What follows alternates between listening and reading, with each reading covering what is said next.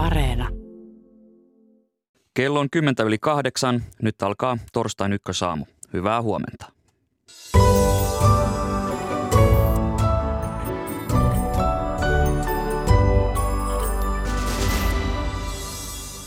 Brysselissä käynnistyy tänään EUn huippukokous, josta povataan ulostuloa Ukrainan ehdokas jäsenyydestä. Saadaanko EUn ovi avattua Ukrainalle? Tästä asiasta lisää hetken kuluttua. Yhdysvalloissa Senaatin ulkoasiainvaliokunta käsitteli eilen Suomen ja Ruotsin NATO-hakemuksia. Tästä aiheesta lisää puoli yhdeksän jälkeen. Tällä viikolla on käyty jälleen keskustelua siitä, millainen käytös on soveliasta kansanedustajalle ja muille eduskunnassa työskenteleville. Miten kansanvallan pyhäkön työrauha voidaan turvata? Vieraksemme saapuu eduskunnan puhemies Matti Vanhanen. Lähetyksen lopuksi vuorossa on ulkomaalehti katsaus, joka tulee tänään Virosta. Minä olen Atte Uusinoka. Tervetuloa Ykkösaamun pariin.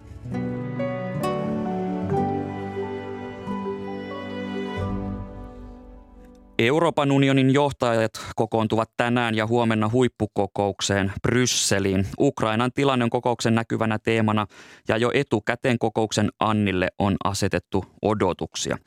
Brysselissä huippukokousta seuraa EU-erikoistoimittajamme Janne Toivonen. Hyvää huomenta. Hyvää huomenta. Tässä huippukokouksessa tullaan käsittelemään useita teemoja, mutta tämä Ukrainan tilanne EU-jäsenyyden suhteen se taitaa olla se näkyvin ja puhutuin aihe. Kyllä, ehdottomasti sitä tänään odotetaan, eli historiallinen päivä Brysselissä siinä mielessä. Äh, huippukokous aloitetaan tällä teemalla tänään iltapäivällä, ja ennakkotiedot äh, kertovat, että kaikki jäsenmaat olisivat sen takana, että Ukraina otetaan nyt pikavauhtia EUn jäsenehdokkaaksi. Ja ellei tässä yllätyksiä tule tänään, niin päätös on odotettavissa jo tänä iltana, ja tietysti samallahan päätetään sitten myös Moldovan ja Georgian ottamisesta ehdokkaiksi. Niistä taas oletettavaa on, että Moldovalle tämä, tämä ehdokasmaan status myönnetään, mutta Georgialle ei, eli vaikka siellä kansat Tbilisissä oli muutama päivä sitten massoittain kadulla tukemassa Georgian EU-tietä, niin näyttää, siitä, että, näyttää siltä, että Georgia tässä vaiheessa saisi tyytyä tällaiseen tuenosoitukseen, eli tällaiseen epämääräiseen näkymään jäsenyydestä. Mitä se käytännössä tarkoittaa, jos Ukraina otetaan EU-jäsenehdokkaaksi? Se olisi tietysti symbolisesti valtavan tärkeä juttu ja tuen osoitus puolustussotaa käyvälle Ukrainalle. Voimme vain miettiä, mitä, se, mitä tällainen eurooppalainen EU-näkymä siellä merkitsee tässä tilanteessa. Mm, mitä sitten sen jälkeen käytännössä tapahtuu, niin se on vielä täysin auki. Eli, eli selvää on, että EU ei halua sotaa rajojensa sisäpuolella ja myös tietysti Ukrainalla on edessään vielä nippuhallinnollisia uudistuksia muun muassa korruption kitkemiseksi, oikeuslaitoksen vahvistamiseksi ennen kuin edes nämä varsinaiset jäsenyysneuvottelut voidaan alkaa.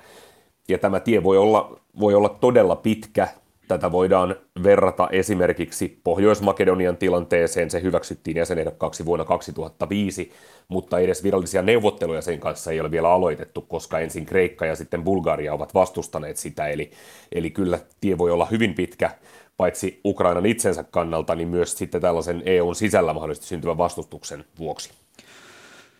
Huippukokouksen aluksi Länsi-Balkanin maat ja EU neuvottelevat Balkanin maiden jäsenyyskysymyksistä, niin ähm, kuinka todennäköiseltä EUn laajeneminen Balkanille vaikuttaa? Se vaikuttaa lähivuosina vielä hyvin epätodennäköiseltä, eli tilanne tuolla Balkanilla on hyvin hankala. Hakijamaita on, on todella paljon, myös hakijastatusta odottavia maita on, on vielä useita, muun muassa Kosovo. Ja melkein kaikkien maiden osalta tilanne on solmussa.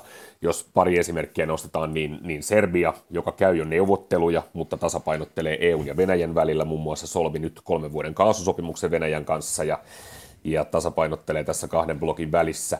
Lisäksi Albania ja Pohjois-Makedonia ovat tässä nyt tapetilla asian edistäminen niiden kanssa, mutta mitään pikaväylää tässä ei näytä olevan, olevan asiassa eteenpäin. Yksi asia, mikä tähän vaikuttaa, on Bulgarian hallituksen kaatuminen. Bulgarian uusi hallitus oli aiempaa valmiimpi edistämään Pohjois-Makedonian asiaa, mutta mitä nyt sitten tapahtuu, niin se on auki. No huippukokous alkaa tänään ja päättyy huomenna, niin mitä muita teemoja tulee nousemaan tämän jäsenkysymyksen lisäksi? Ajankohtaisia aiheita puhutaan tietysti energian hinnasta, se huolestuttaa muutenkin EU-alueen taloudesta, mitä Italian taloustilanne, mitä sille tapahtuu. tietenkin myös Venäjän tilanteesta, muun muassa tätä Liettuan, Puolan, Kaliningradin uhkaavaa tilannetta täällä spekuloidaan, mutta kyllä tämä pääteema ilman muuta tässä kokouksessa on tämä laajeneminen, EUn ulkosuhteet, se, miten tällaisia maita, jotka haluaisivat liittyä EUhun, mutta eivät ole siihen vielä syystä tai toisesta valmiit, niin miten ne voitaisiin paremmin pitää tällaisella eurooppalaisella tiellä, etteivät ne lipsu muualle, ja tällaisia maita nyt sitten on EUn ulkorajojen takana aikamoinen nippu. EU-erikoistoimittaja Janne Toivonen, kiitokset näistä arvioista.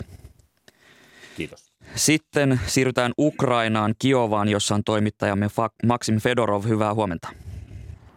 Huomenta. Tänään alkavassa huippukokouksessa käsitellään muun muassa tätä EU-komission esitystä Ukrainan ja Moldovan, Moldovan hyväksymisestä unionin ehdokas maiksi. Niin millaisin mielin ukrainalaiset odottavat tätä kokousta? No mä sanoisin, että ukrainalaiset odottaa sitä toiveikkaan mielin. Mä yllätyin itse viime perjantaina, kun ukrainalaiset iloitsivat todenteolla sen takia, että EU-komissio suositteli ehdokasaseman myöntämistä Ukrainalle vaikka tämä ei ollut mikään ratkaiseva eikä lopullinen päätös, niin heistä se oli tärkeä ele Euroopalta. Ja ukrainalaiset todella haluavat ö, yhteisen eurooppalaisen perheeseen, sillä tällä viikolla on julkaistu mielipidetutkimus, jonka mukaan lähes 90 prosenttia Ukrainan väestöstä on EU-jäsenyyden kannalla. No minkälaisia kompastuskiviä ukrainalaiset näkevät tällä mahdollisella Ukrainan EU-tiellä? No ukrainalaiset tajuavat, että jäsenyyden eten on tehtävä vielä todella, todella, todella paljon töitä.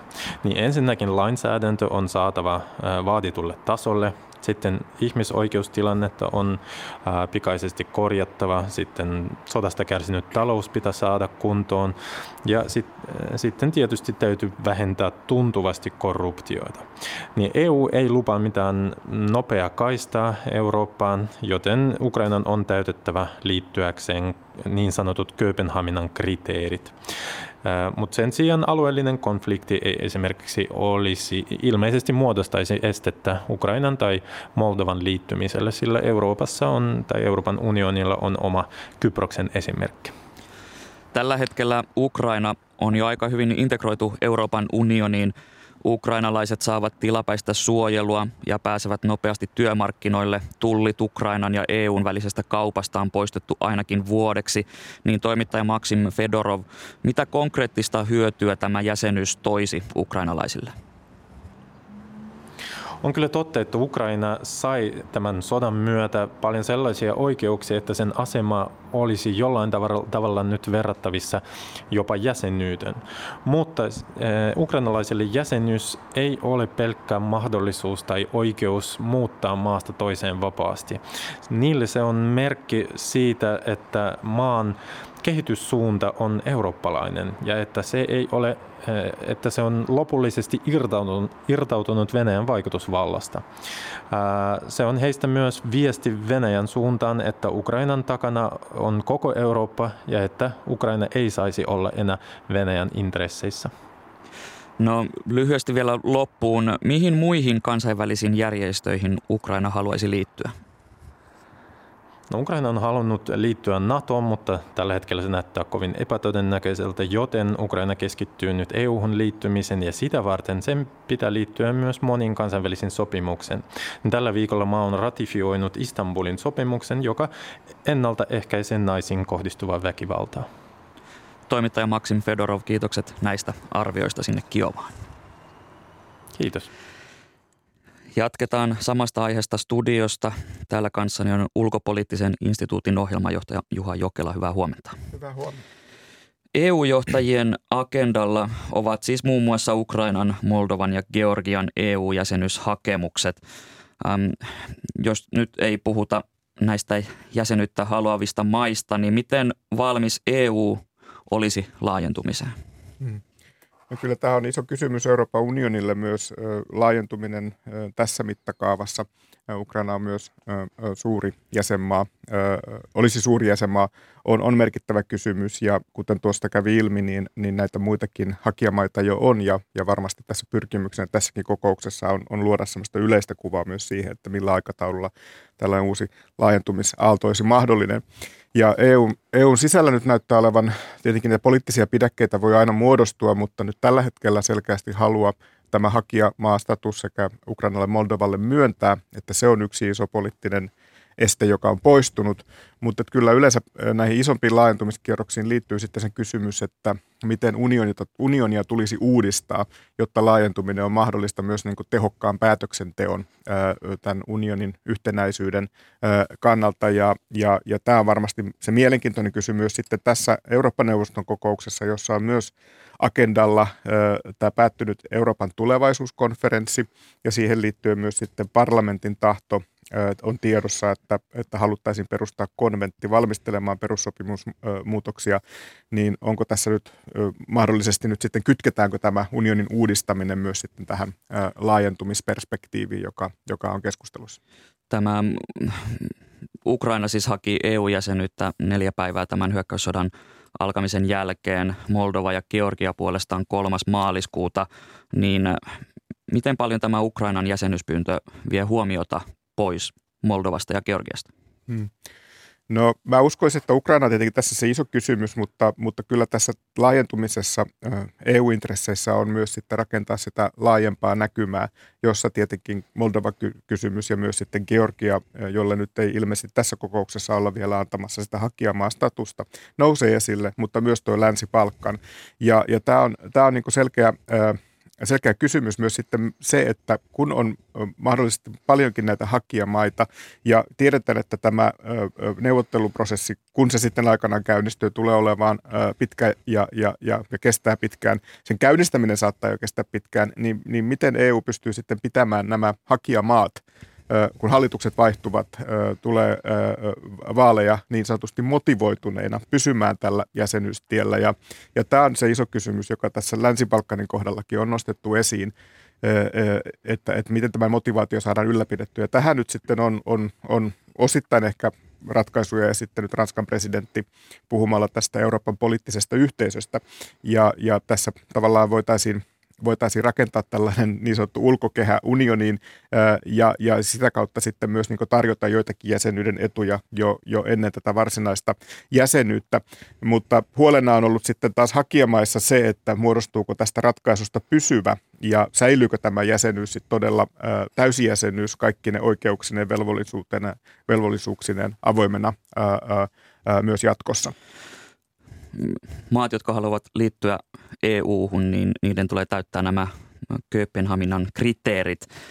Niitä ovat esimerkiksi demokratia, ihmisoikeudet, kauppatalouden toimivuus. Jos nostetaan pari esimerkkiä, niin miten ajankohtaiset nämä kriteerit ovat tietyllä tavalla tässä maailmantilanteessa, kun tämä Euroopan tilanne on aika rajustikin muuttunut tämän hyökkäyssodan alettua? Mm. No Kööpenhaminan kriteerit on, on oikeastaan yksi askel, oli yksi askel siinä, kun EU kävi, kävi läpi tätä suurta itälaajentumista kylmän sodan jälkeisessä ajassa. Ja mä sanoisin, että niiden merkitys on yhä edelleen hyvin keskeinen, vaikka tähän laajentumiseen on myös sitten liitetty aina historiassa, mutta ehkä erityisesti nyt näitä niin sanottuja geopoliittisia ulottuvuuksia ja, ja poliittisia päämääriä. Tässä puhuttiin tästä symboliarvosta muun muassa jo aikaisemmin. Mutta, mutta tämä Kööpenhaminan kriteerit, mä sanoisin, että ne on nyt niin kuin ehkä jopa vahvistuneet tässä itälaajentumisen jälkimainingeissa, kun on selvinnyt, että nämä uudistukset, joita jäsenyyttä varten on pitänyt jäsenmaissa tehdä, tehdä niin on sitten joissakin jäsenmaissa kääntyneet, tämä kehitys on kääntynyt vastakkaisen suuntaan esimerkiksi tämän oikeusvaltio periaatteen tiimoilla Unkarissa ja Puolassa. Ja sitä kautta myös sitten se, että nämä, nämä uudistukset, joita hakijamalta ehdot vaaditaan – niin, niin tavallaan se, että ne kestävät, kestävät yli ajan ja kestävät yli, yli tavallaan erilaisten hallitusten ja erilaisten poliittisten ö, ö, puolueiden valtaannousun, niin on, on aika keskeinen kysymys. Ja tämä on mun mielestä selkeästi myös sitten peri, ö, taustalla tässä keskustelussa, jossa Ukrainalle nyt ei olla myöntämässä mitään ö, ohituskaistaa jäsenyyteen, vaan tämä ö, hakijamaan status ja samalla ö, on hyvin paljon painotettu useissa puheenvuoroissa sitä, että, että tämä prosessi tulee olemaan pitkä ja, ja, ja kuten kuulimme tuota Kiovasta myös, niin ukrainalaisilla taitaa olla aika realistinen käsitys myös, myös itsellään siitä, että, että jäsenyyteen on vielä matkaa. Eli näet, että näitä vaatimuksia ei tulla höllentämään, vaan likipäinvastoin? No ennakoisin itse näin, että niitä on hyvin vaikea lähteä höllentämään. Sitten voidaan ottaa myös esimerkiksi tämä talous ja, ja, ja kyllä tässä on niin monissa arvioissa ja arvi, monien tutkijoiden kanssa keskusteltu myös siitä, että, että miss, missä vaiheessa Ukrainan talous jälleenrakennuksen jälkeen on sellaisessa kunnossa, että se kestää liittymisen näihin EUn kilpailtuihin sisämarkkinoihin siten, että tämä talous pystyy täällä myös sitten kehittymään ja kehittymään erityisesti ukrainalaisesta näkökulmasta, ettei käy niin, että, että muut EU, EU-maat tai EU-maiden yritykset tai EU itsessään ottaa tavallaan ylivallan, on myös vaarana niin sanottu maasta maasta muutto, aivovuoto, jotka kaikki vaikuttavat sitten tähän poliittiseen todellisuuteen myös niin Ukrainassa sitten mahdollisen jäsenyyden aikana. Ja, ja näistä, näistä prosesseista on nyt jo myös tutkittua tietoa, mitä on tapahtunut tämän itälaajentumisen jälkeen ja, ja millaisia vaikutuksia sillä on ollut. Joten tämä talous on aivan keskeinen ja, ja ehkä tässä on myös sitten niin kuin kuitenkin tämmöisiä positiivisiakin mahdollisuuksia nähdä, että jos tämä jäsenyys kytketään tai jäsenyyspolku voidaan kytkeä myös tähän Ukrainan jälleenrakentamiseen. Ja, ja me tiedetään kaikki, että kysymyksessä, kysymyksessä on todella kallis äh, hanke äh, lännelle, mutta myös sitten EUlle. Ja, ja tietenkin se, että, että, että myös tähän jälleenrakentamiseen kytketään varmasti erilaisia uudistuksia, jotka sitten voivat tukea tätä jäsenyyspolulla e, etenemistä. No jos tartutaan tähän Georgia-kysymykseen. Georgiassa yli 120 000 ihmistä marssi aiemmin kaduilla osoittaakseen tukeaan maan EU-jäsenyyshakemukselle. Mutta jos palataan toukokuuhun ja Etelä-Ossetian alueeseen, niin siellä pohdittiin toukokuussa kansanäänestystä Venäjän liittymisestä, mutta tästä ideasta luovuttiin, kun alueen entinen johtaja, häntä ei valittu jatkokaudelle.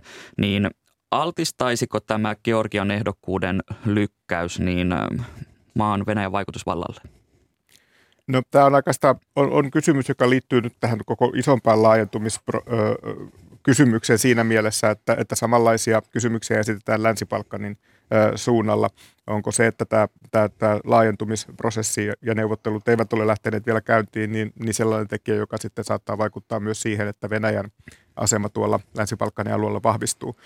Sama kysymys liittyy tietenkin Georgiaan, mutta mun mielestä komissio tässä nyt on aika johdonmukainen arviossaan ja, ja oikeastaan se syy sille, miksi tätä hakijamaa asemaa ei vielä olla suosittelemassa Georgialle, on, on, on Georgian tavallaan valitsema suunta ja nykyisen hallinnon ja hallituksen politiikka, joka vie tavallaan nyt sitten Georgiaa ehkä ää, etäämmälle ää, tästä eurooppalaisesta polusta.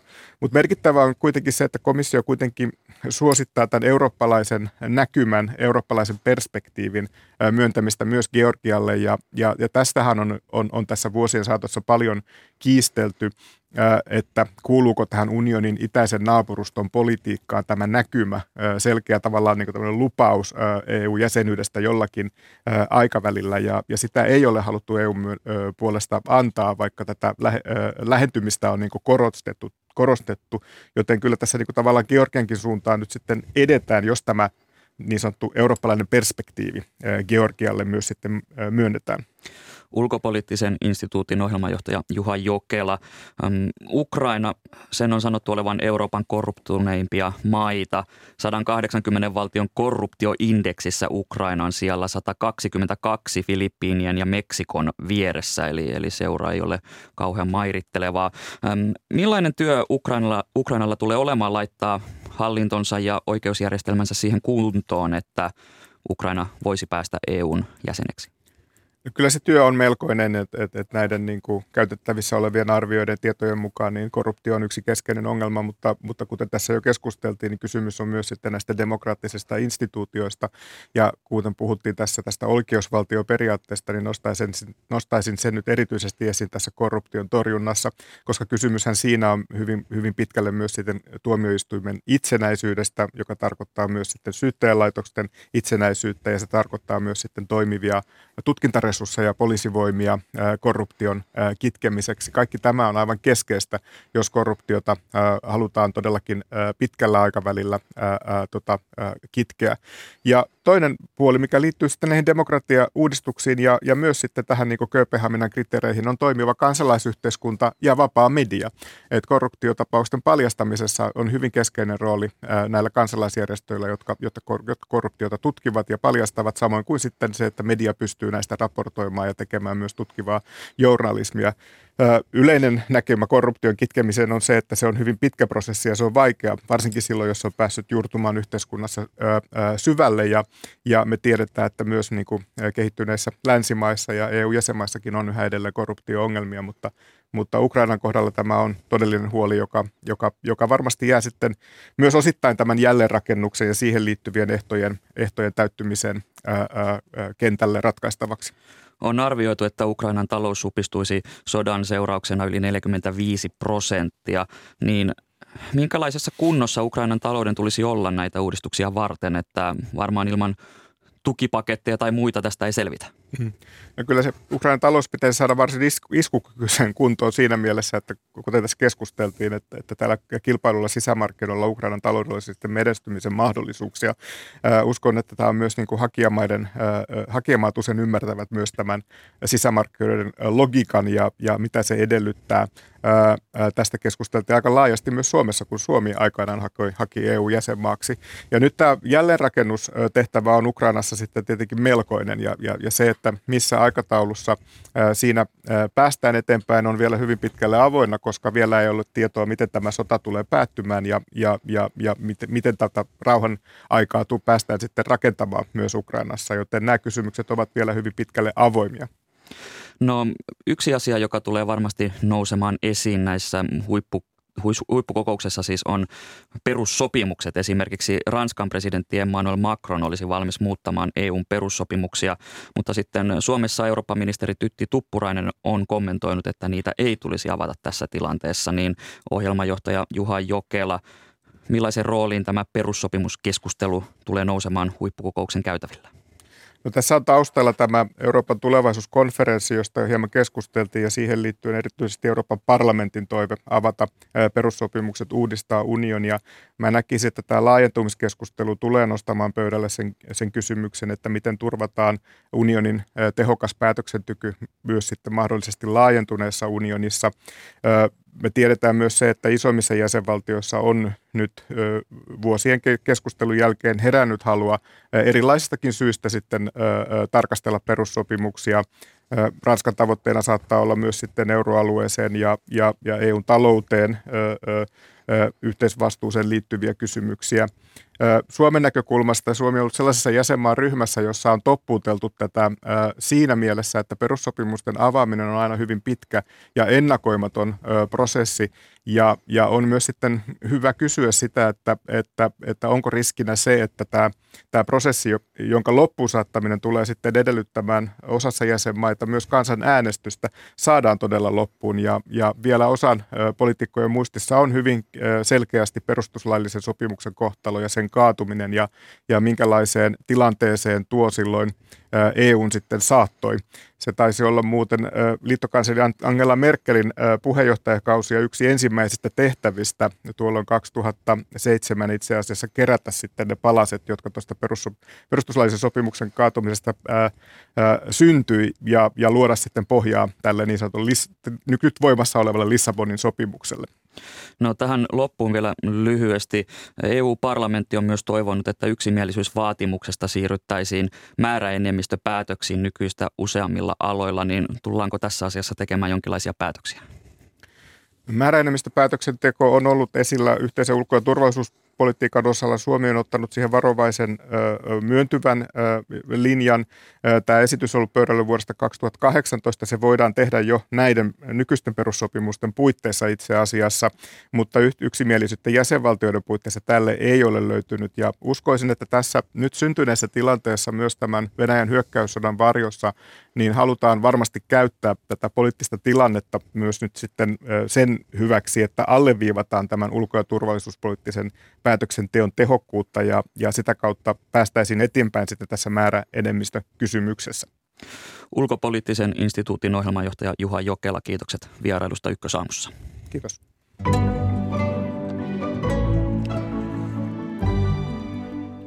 Tässä välissä piipahdamme Yhdysvaltoihin. Siellä Yhdysvaltain senaatin ulkoasiainvaliokunta on keskustellut Suomen ja Ruotsin NATO-jäsenyyksistä – Kirjeenvaihtajamme Iida Tikka on Washingtonissa. Hän kertoo, mitä valiokunnan kuulemisesta voi päätellä. Tästä voi vetää sen johtopäätöksen, että Yhdysvallat on kyllä erittäin vahvasti Suomen ja Ruotsin NATO-jäsenyyden takana. Ulkoasianvaliokunta on siitä hyvin yksimielinen. Ja tosiaan maamme puolustusvoimat saivat kehuja, mutta niin sai oikeastaan koko yhteiskunta kokonaisuutena. Usein mainittiin muun muassa se, että kuinka vahvat demokraattiset instituutiot Suomella ja Ruotsilla on. Silti tässä kuulemisessa oli vaistottavissa sellaista pientä turhautumista siihen, että vaikka Yhdysvallat onkin niin yksimielinen, niin Turkki on onnistunut jumiuttamaan tämän prosessin.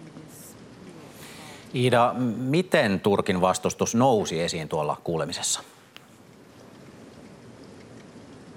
Turkista puhuttiin hyvin paljon ja se tosiaan siinä näkyy sellaista pientä ärsynnystä ilmassa. Ihan heti alkuun yksi senaattori totesi, että toistaiseksi nämä neuvottelut tulee kuitenkin jättää Suomen, Ruotsin ja Turkin välisiksi, mutta samaan hengenvetoon sanoi sitten siinä, että näiden maiden NATOon saaminen on kuitenkin niin tärkeää, että sen pitää loppujen lopuksi onnistua. Senaattorit myös kiinnittivät huomiota siihen, että Suomi ja Ruotsi ovat oikeastaan Yhdysvaltojen kanssa aika samoilla linjoilla, mitä tulee näihin kurdiorganisaatioihin, joista Turki nyt on nostanut pöydälle tämän ongelman. Ja se totta kai voi sitten tulkita, että senaattorit ajattelevat Turkin siinä kritisoivan samalla Yhdysvaltoja. Keskustelin vielä kuulemisen jälkeen yhden senaattorin kanssa käytävällä hän totesi, että hän ei kyllä ihan tiedä, että mitä Suomi ja Ruotsi voivat enää Turkille antaa, mutta edelleenkin pitää sitä parempana, että Yhdysvallat pysyy ulkona niin pitkään kuin mahdollista, ettei Turkki pääse kiristämään myös Yhdysvaltoja. Entä mitä kuulemisessa puhuttiin Venäjän reaktiosta Naton laajenemiseen? Siitä puhuttiin itse asiassa aika vähän. Vaikuttaa siltä, että Yhdysvallat ei ole kovin syvästi huolissaan Suomen ja Ruotsin turvallisuudesta ja apulaisulkoministeri totesikin, että hän uskoo, että Yhdysvallat pystyy liittolaisineen näillä nykyjärjestelyillä turvaamaan maidemme turvallisuuden tämän prosessin ajaksi. Toisaalta myös apulaispuolustusministeri sanoi, että jatkon kannalta sitten, jos Suomi ja Ruotsi ovat Natossa, niin se tulee vaikeuttamaan Venäjän kannalta minkäänlaisen sotilasoperaation suunnittelua, jos kyseessä on vastassa olisi NATO-maa, eli siinäkään ei nähdä ongelmaa. Kaiken kaikkiaan tuli selväksi, että Yhdysvallat ei enää laisinkaan välitä siitä, että mitä Venäjä tästä ajattelee, mikä on tietenkin suuri muutos siihen, että kun vielä 90-luvulla Yhdysvallat neuvotteli hyvin paljon Venäjän kanssa näistä NATO-laajenemisesta. Kirjeenvaihtaja Iida Tikkaa haastatteli Ari Velling. Sitten takaisin kotimaahan. Poliittisten järjestöjen ja toimijoiden keskuudessa tapahtunutta häirintää on puitu tällä viikolla laajasti mediassa. Miten eduskunnassa puututaan mahdollisiin häirintätapauksiin? Tästä keskustelemme nyt. Tervetuloa Ykkösaamun eduskunnan puhemies ja keskustan kansanedustaja Matti Vanhanen. Kiitos. Valta kuuluu kansalle puolueen varapuheenjohtaja on kuvannut vihreiden kansanedustaja Iiris Suomelaa salaa eduskunnan kuppilassa julkaissut kuvan Twitterissä maanantai-iltana. Ja tämän kuvan saatetekstissä annettiin ymmärtää, että, että Suomela olisi syyllistynyt häirintään. Ja olet eduskunnan puhemiehenä paheksunut tätä tapausta ja käynnistänyt selvityksen, niin mitä tämä selvitys tarkalleen ottaen pitää sisällä? No tässä, tässä tietysti paitsi, että kyse on siitä, syytetään häirinnästä. Se on oma, oma asiansa, millä sävyllä se oli tehty, se on oma kysymyksensä. Mutta jo se, että tullaan niin työpaikan kahvihuoneeseen, otetaan sieltä asianomaiselta lupaa pyytämättä kuva, julkaistaan se, niin se on niin kuin kaikkia käyttäytymissääntöjä vastaan. Ei, ei, ei tällaista tarvitse mihinkään paperille printata, että ei näin saa tehdä. Kaikki tiedostaa sen vuosikymmeniä aikaa. aikaan. Tämä on ollut aivan selvää, että eduskunta on myös kansanedustajien työpaikka.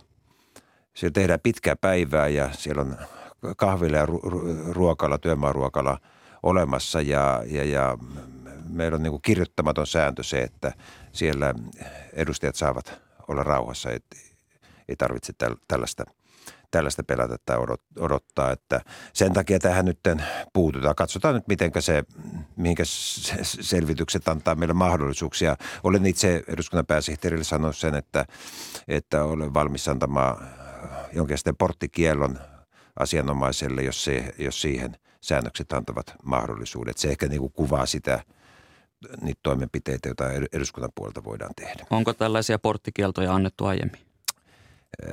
Ei, en muista minun aikanani, että näin, näin olisi tehty, tehty että Eli kyse on hyvin poikkeuksellisesta. No kyllä äärimmäisen poikkeuksellisesta tapauksesta, että, että, että jopa voi sanoa niin kuin media, joka elää siinä, että he tiedottavat, kertovat, ottavat valokuvia.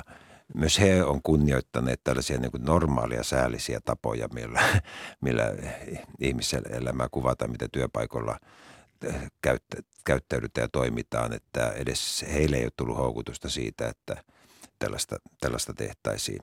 Mutta tuota, tämä nyt on episodi, joka, joka hoidetaan ja, ja, ja, ja, ja tuota, en nyt, jo, joku ihmeellinen harkinta – virhe tässä asianomaisella on myös tapahtunut? No, no puhemies Matti Vanhanen, näetkö, että tämä tulee la- vaikuttamaan jotenkin laajemminkin eduskunnan sääntöihin tai toimintatapoihin en, tämä tilanne? En usko, enkä, enkä to, sillä tavalla toivo sitä, koska eduskunta on kansanvallan pyhäkkö, johon kansalaisilla pitää olla oikeus tulla. Se, on, se korostaa avoimuutta, avointa kansanvaltaa, läpinäkyvyyttä ja yritämme olla myös niin kuin symbolisti tässä tässä mahdollisimman vahvoja ja selkeitä, selkeitä, että tämä koskee yksittäistä henkilöä, joka nyt on tämmöisen virheen, virheen tehnyt ja, ja, ja en, en ole ajamassa tässä suhteessa mitään uusia, uusia rajoituksia.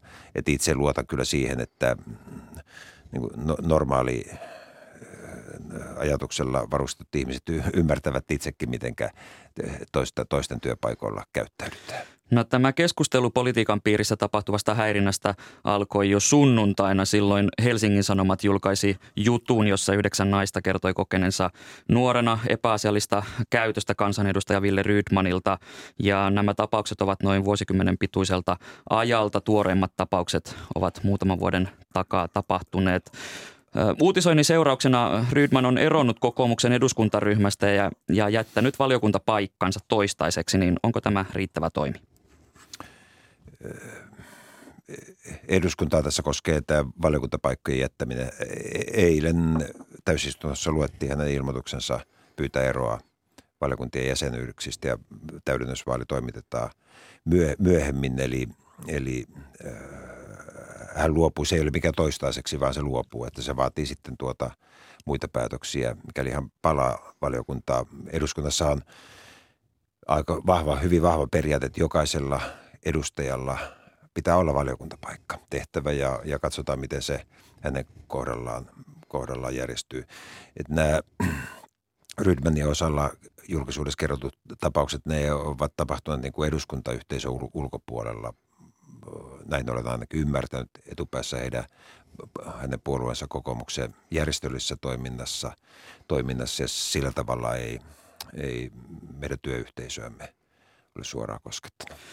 No puhemies Matti Vanhanen, kansanedustajuus se on luottamustoimi ja äänestäjien luottamus edustajakohtaan mitataan vaaleissa. Niin, mutta miten näet sen tilanteen, että kenen tehtävänä on puuttua kansanedustajan asiattoman käytökseen? Jos se tapahtuu, jos se tapahtuu eduskunnassa, niin se on eduskunnan tehtävä ja puhemiehellä on siinä eh, eduskunta, eduskunnan työtä johtavana on oma, oma roolinsa. Sitten meillä on, meillä on tämmöisen niin kuin – häirintätapausten muiden varat. Meillä on olemassa työsuojelujärjestelmä olemassa, ole, olemassa ja, ja me olemme todella pitkään on esimerkiksi säännöllisissä kyselyissä kysytty.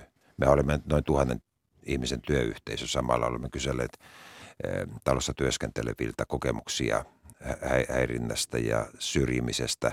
Ja itse asiassa juuri eh, pari viikkoa sitten, eli ennen tämän Rydmanin eh, tapauksen julkisuutta tullut. Me kävimme kansliatoimikunnassa pitkän keskustelun, jossa käytiin taas kertaalle läpi se, että millä tavalla myös eh, seksuaaliseen häirintään liittyvät ikään kuin tämmöiset ilmoitusmenettely ja muut systeemit ovat olemassa ja, ja ne, ovat olleet, ne ovat olleet kauan, kauan ö, olemassa. Eduskunnan kohdallahan kymmenkunta vuotta sitten oli aika laaja tapausvyyhti, jota selvitettiin taisi olla poliisia, myö, poliisia myöten häirinnästä ja noiden vuosien ajalta, kun katsoo näitä tilastoja jälkeenpäin, niin myös näissä, näissä kyselyissä näkyy, että oli selvä piikki siinä, että eduskunnassa työskentelevät, työskentelevät olivat kokeneet seksuaalista häirintää. No Matti Vanhanen, olet toiminut keskustan kansanedustajana pitkään, yli 25 vuotta, niin miten näet, että suhtautuminen häirintään ja kansanedustajien työrauhaan on muuttunut tänä aikana? Kyllä se, se on minusta vakavasti suhtauduttu aina. Ei tämä 25 vuotta ei sittenkään niin tavattoman pitkä aika tässä, tässä mielessä ole ollut, että, että kyllä Su, Suomessa, Suomessa on ihmisoikeuksia, ihmisten oikeuksia ja koskemattomuutta kunnioitettu, kunnioitettu aina, että ei, ei tämä nykyhetki tässä suhteessa ole edistyksellisempää kuin ennen. Että kyllä mä itse koen, että tämän, mun, tämän vuodesta 1991 alkaneen ura-aikana, niin, niin, niin suhta, suhtautuminen häirintätapaukseen on ollut aina vakavaa. No mediassa on nyt jututettu paljon suurimpien puolueiden edustajia, jotka ovat kertoneet, että häirintä on yleinen ilmiö jo esimerkiksi nuorisojärjestöjen toiminnassa, niin millainen on, on tilanne puolueesi keskustan piirissä? Onko siellä tullut tilanteita vastaan, joissa olisi ollut epäasiallista käytöstä? Meillä on ollut pitkään tämmöinen, on tämmöinen niin kuin häirintäyhdyshenkilö on, on nimetty puolueen puolella tilaisuuksissa, varsinkin suuremmissa tilaisuuksissa aina kerrotaan tilaisuuden alussa häirintäyhdyshenkilön nimi, joka sitä tilaisuutta, tilaisuutta tapahtumaa varten on olemassa. Eli täällä on pyritty tietysti ikään kuin ö, tekemään niin kuin ymmärrettäväksi se, että, että häirintätapaukset pitää ilmoittaa, ilmoittaa ja, ja, ja siihen niin kuin tietyllä tapaa kannustetaan ja se on samalla niin kuin vahva viesti siitä, että, että, että emme suvaitse eh, häirintää, että puolueen toimintaan pitää ihmisten voida tulla luottaen siihen, että, että, että ei puolueen toiminnassa niin kuin ei muussakaan, muussa, muu, muuallakaan yhteiskunnassa, ei työpaikoilla eikä vapaa harrastuksissa tällaista tällaista pidä sietää, sietää että ne on kuitenkin vuosien, aja, vuosien ajalta ne ovat hyvin yksittäisiä satunnaisia, jos on ollut, että, että tämmöistä mitään erityisen laajaa vyyhtiä en ole koskaan kuullut. Eli, eli et usko, että keskustan piiristä olisi tulossa tähän aiheeseen liittyviä ulostuloja tässä lähitulevaisuudessa? En, en, en pysty tietämään sitä, että, että, että omasta puheenjohtajakaudestani on jo pitkälti toistakymmentä vuotta kulunut, että en, en ole sillä tavalla niin kuin puolueorganisaation sisäpiirissä ollut Edus, aikaa. Eduskunnan puhemies Matti Vanhanen, tässä Aikaisemmin pääministeri Sanna Marin on kertonut kohdannensa ahdistelua politiikassa ennen pääministerikauttaan. Sitten on ollut tämä Iiris Suomelan salakuvaustapaus. Hän on myös aiemmin puhunut kohdannensa seksismiä politiikassa. Entinen kansanedustaja Tiina Elovaara on kertonut kohdannensa häirintää urallaan. Niin miten turvallinen työympäristö eduskunta tällä hetkellä on? Jokainen tapaus on erikseen hyvä, että asianomaiset tuovat asian myös esille julkisuuteen, että vaatii omaan, omalla tavallaan niin kuin, rohkeut, rohkeutta avata se keskustelu, koska se aina yleensä johtaa tuota laajempaan keskusteluun, että näillä esimerkkeillä on niin kuin sijansa olemassa. Ne ovat toisaalta niin, omalla tavalla niin kuin, kulttuuriin vaikuttamassa, madaltavassa kynnystä siihen, että jos on jotain sellaista, mihin pitää puuttua ja havaita – niin asianomaiset itse ovat aktiivisia, mutta myös ne, jotka mahdollisesti havaitsevat se ulkopuolelta, myös heidän osallaan kynnyksen pitää olla, pitää olla alhaalla. Että, että, että on hyvä merkki se, että näistä asioista puhutaan avoimesti, häirintää kokeneet kertovat siitä – kertovat siitä julkisuuteen. Ja se, se ei saa myöskään sitten kuitenkaan tarkoittaa tietenkään sitä, että sitten niin kuin tietoisesti haetaan, että joku joutuu niin kuin symboliksi tai tikunnotkaa muidenkin edestä. Et tässä, tässä mielessä kieltämättä Rydmanin kohdalla tämä julkisuus on paisunut erittäin laajaksi ja kyllä välillä tuota, niin kuin tekee mieli kysyä, että toivottavasti hänen lähellä olevat, myös puolueessaan toimivat ihmiset, myös häneltä kysyvät, että miten jaksat tässä – tässä, tässä tilanteessa, että tämä on kuitenkin ihmisten homma. Jo vuonna 2019 Iiris Suomella puhui niin sanotun jääprinsessa-kohun aikana siitä, että miten paljon eduskunnassa koetaan seksismiä, mutta siitä ei uskalleta puhua. Ja samoihin aikoihin perussuomalaisten kansanedustaja Sebastian Tynkkynen kommentoi, että hän on joutunut poliittisissa ympyröissä menemään väliin, kun vanhempi mies kuvittelee nuorempaan naisen kohdistuvan kaikenlaisen flirtin ja jopa koskettelun olevan ok. Niin onko nyt kun, jos viitataan tähän Rydmanin tapaukseen ja tähän salakuvaustapaukseen, niin onko jokin tietyllä tavalla punainen viiva ylitetty, kun tästä on tullut näin, näin iso tapaus, kun tässä on kuitenkin aikaisemminkin jo kokemuksia tällaisesta häirinnästä? No, niin, kuin, niin kuin sanoin, meillä eduskunnassa on pitkään tehty tämä niin kuin, työyhteisön sisällä säännölliset kyselyt kaikille noin tuhannelle ihmisille, jotka talossa ovat töissä. Ja nämä tilastot kyllä kertoo, siellä on kysytty todella kauan myös tästä, tästä mahdollisesta niin kuin häirinnästä, seksuaalista häirinnästä. Ja sellainen piikki oli tuossa reilu kymmenen vuotta sitten. Siellä oli toistakymmentä tapausta oli näissä vastausten perusteella. Ja se on alentunut, alentunut koko ajan. Pientä vaihtelua on ollut, mutta viime vuosien kohdalla on puhuttu aivan yksittäistä tapauksista. Ja sitten taas ne tapaukset, jotka on tulleet, joista on niin tehty selkeästikin juttu, että on ilmoitettu työsuolosta vastaaville, niin niitä on hyvin vähän. Mutta että edelleen on, on siis tapauksia, josta, jotka kyselyssä käy, tulevat ilmi. Niitä ei yksilöidä, mutta niitä ei ole kuitenkaan sitten ilmoitettu eteenpäin. Ja, ja toivottavasti opitaan siihen, että jos kokee häirintää, niin sitä pitää myös ilmoittaa. Et meillä on menetelmät olemassa sitten, miten työyhteisössä siihen puututaan, niin kuin kaikilla työpaikoilla täytyy olla. No, miten näet, että esimerkiksi eduskunnan puhemiehistön vastuu on tällaisessa tilanteessa? Mitä te voitte tehdä, että, että uskalletaan kertoa näistä tapauksista? No se, että, se, että järjestelmät on kunnossa – Siihen liittyy muun muassa se, että näitä kyselyjä tehdään säännöllisesti. Ja niin kuin sanoin, tämä ei ole, tämä ei ole niin kuin ihan viime vuosien juttu, vaan näitä kyselyitä on tehty kauan. Meillä on pitkään ollut järjestelmät, jossa, jossa niin kuin ilmoituskanavat ovat olemassa. Kaikkien työntekijöiden pitäisi, että pitäisi sitä tuntea. Ja puhemiestön vastuu on se, että tämä ikään kuin pidetään – pidetään niin kuin jatkuvasti viritettynä tämä koneisto. Meillä sattuu olemaan todella ennen kuin tämä Rydmanin tapaus tuli julkisuuteen, joka ei siis näytä juurikaan eduskuntaa eduskunnassa tapahtuneen, niin meillä oli noin kaksi viikkoa sitten oli kansliatoimikunnassa pitkä keskustelu häirinnästä, onko meillä järjestelmät kunnossa, mitä tiedetään kyselyiden perusteella, että, että puhemiestön tehtävä on ikään kuin pitää tämä asia jatkuvasti niin kuin ajankohtaisena. Miten aiot asiaa ajaa eteenpäin? Niin me, meillä on juuri tuore kysely on analyysi, analyysivaiheessa ja, ja, ja, ja tuota sitten tähän viimeiseen edustaja Suomelaan liittyvät, liittyvä tota kuva, kuva siihen liittyvä väite, niin se on mennyt selvittelyssä. Varmaan menee, menee juhannuksen ylitse, että mitä tässä – voidaan tätä kuvaajan toiminnan osalla, osalla tehdä, tehdä ja toivottavasti siitä saadaan johtopäätökset vielä tässä ennen kesätaukoa.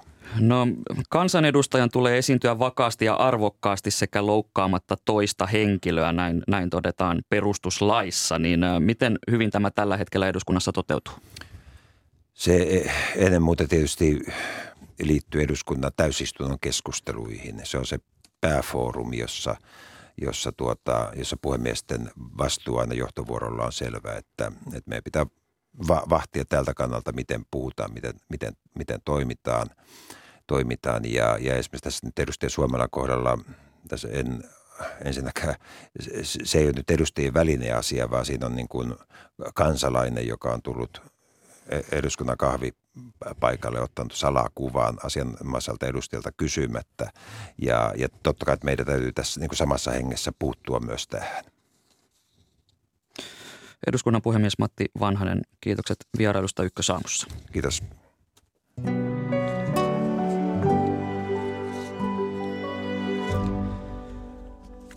Ulkomaanlehtikatsaus tulee tänään naapurimaastamme Virosta. Katsauksen meille toimittaa Rain Kooli.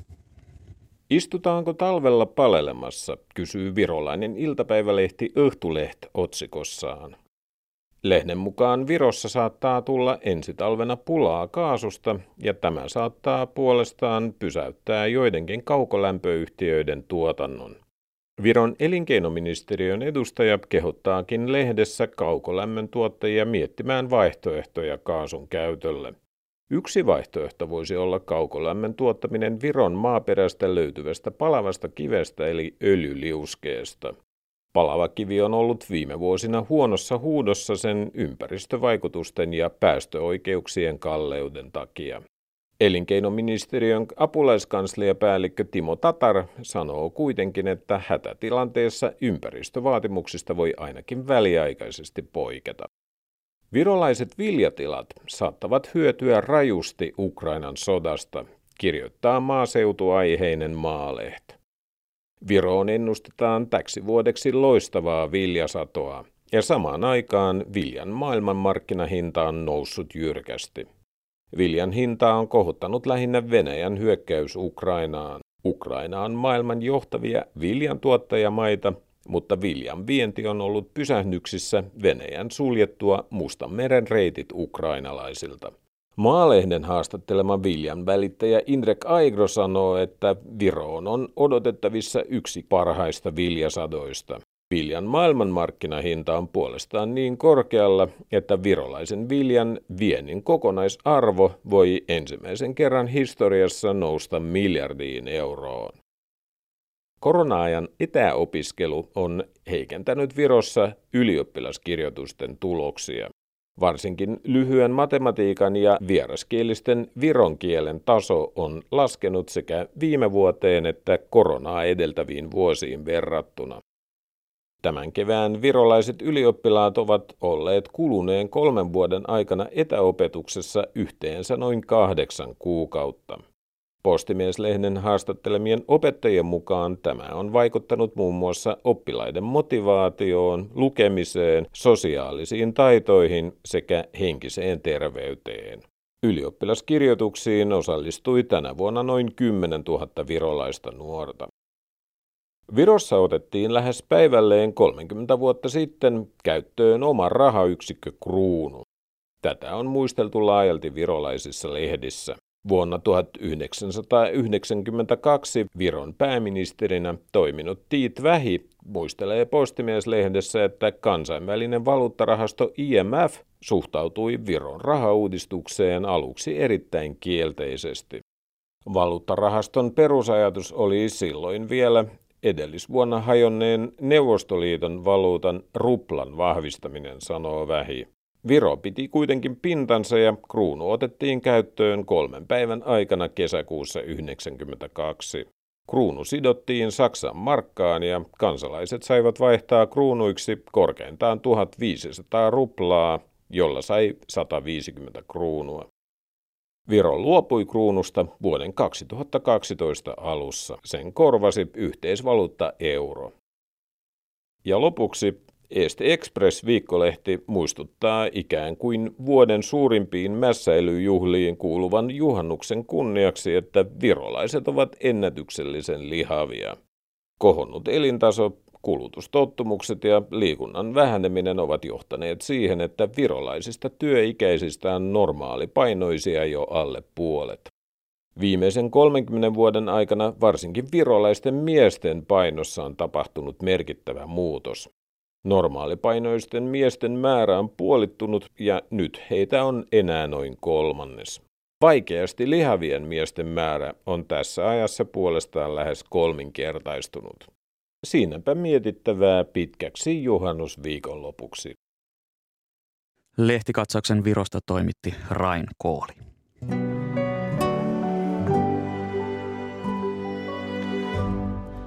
Tätä lähetystä ovat kanssani tehneet Anna Nevalainen, Mira Stenström sekä Hanna Juuti. Lähetyksen tuotti Maria Skara, äänestä vastasi Katri Koivula. Studioon on saapunut kanavan kuuluttaja Charlotte Haagfors. Hyvää huomenta. Huomenta. Mitä Yle Radio 1 tarjoaa näin torstaina? Hulavanteen pyöritystä uutisten jälkeen muistojen Boulevardissa. Ja eteläafrikkalaista häälaulua myöskin kuullaan. Ja sitten iltapäivällä Kulttuuri mietitään ja perehdytään juhannuksen viettoon. Onko meillä mitään juhannusperinteitä enää ja mitä meillä pitäisi olla ja mitä pitäisi jättää pois. Vieraana ovat Seurasaarisäätiön toiminnanjohtaja Aila Nieminen, festivaalitutkija Satu Silvanto ja Tuska-festivaalin toimitusjohtaja Ieka Mäkynen. Sitten konserttejakin on luvassa. Juhannusaattona kuunnellaan Riihimäen kesäkonsertteja baritoni Arne Pelkosen haavekuvia konserttia. Se, se liikkuu klassisen ja kevyen välimaastossa. Tähän vielä toteaisin, että jos haluaa varmistaa, että juhannuksena tulee oma, oman maan mukaista musiikkia, niin kannattaa toivoa sellaista sävelon vapaa nimittäin juhannuspäivän iltana. Ja toiveita voi lähettää vaikka nyt tältä istumalta savel.vapaa.yle.fi ja siellä sitten toimittaja Maria Holma ja musiikkitoimittaja Risto Nordell jututtavat soittajia. Eli paljon kaikenlaista on tulossa. Kyllä. Torstain ykkösaamu on nyt loppumaisillaan. Lähetyksen juonsi Atte Uusinoka. Huomenna perjantaina juhannusaattona kuulemme vielä ykkösaamun tuotutulla paikalla kymmentä yli kahdeksan. Mutta nyt uutisiin.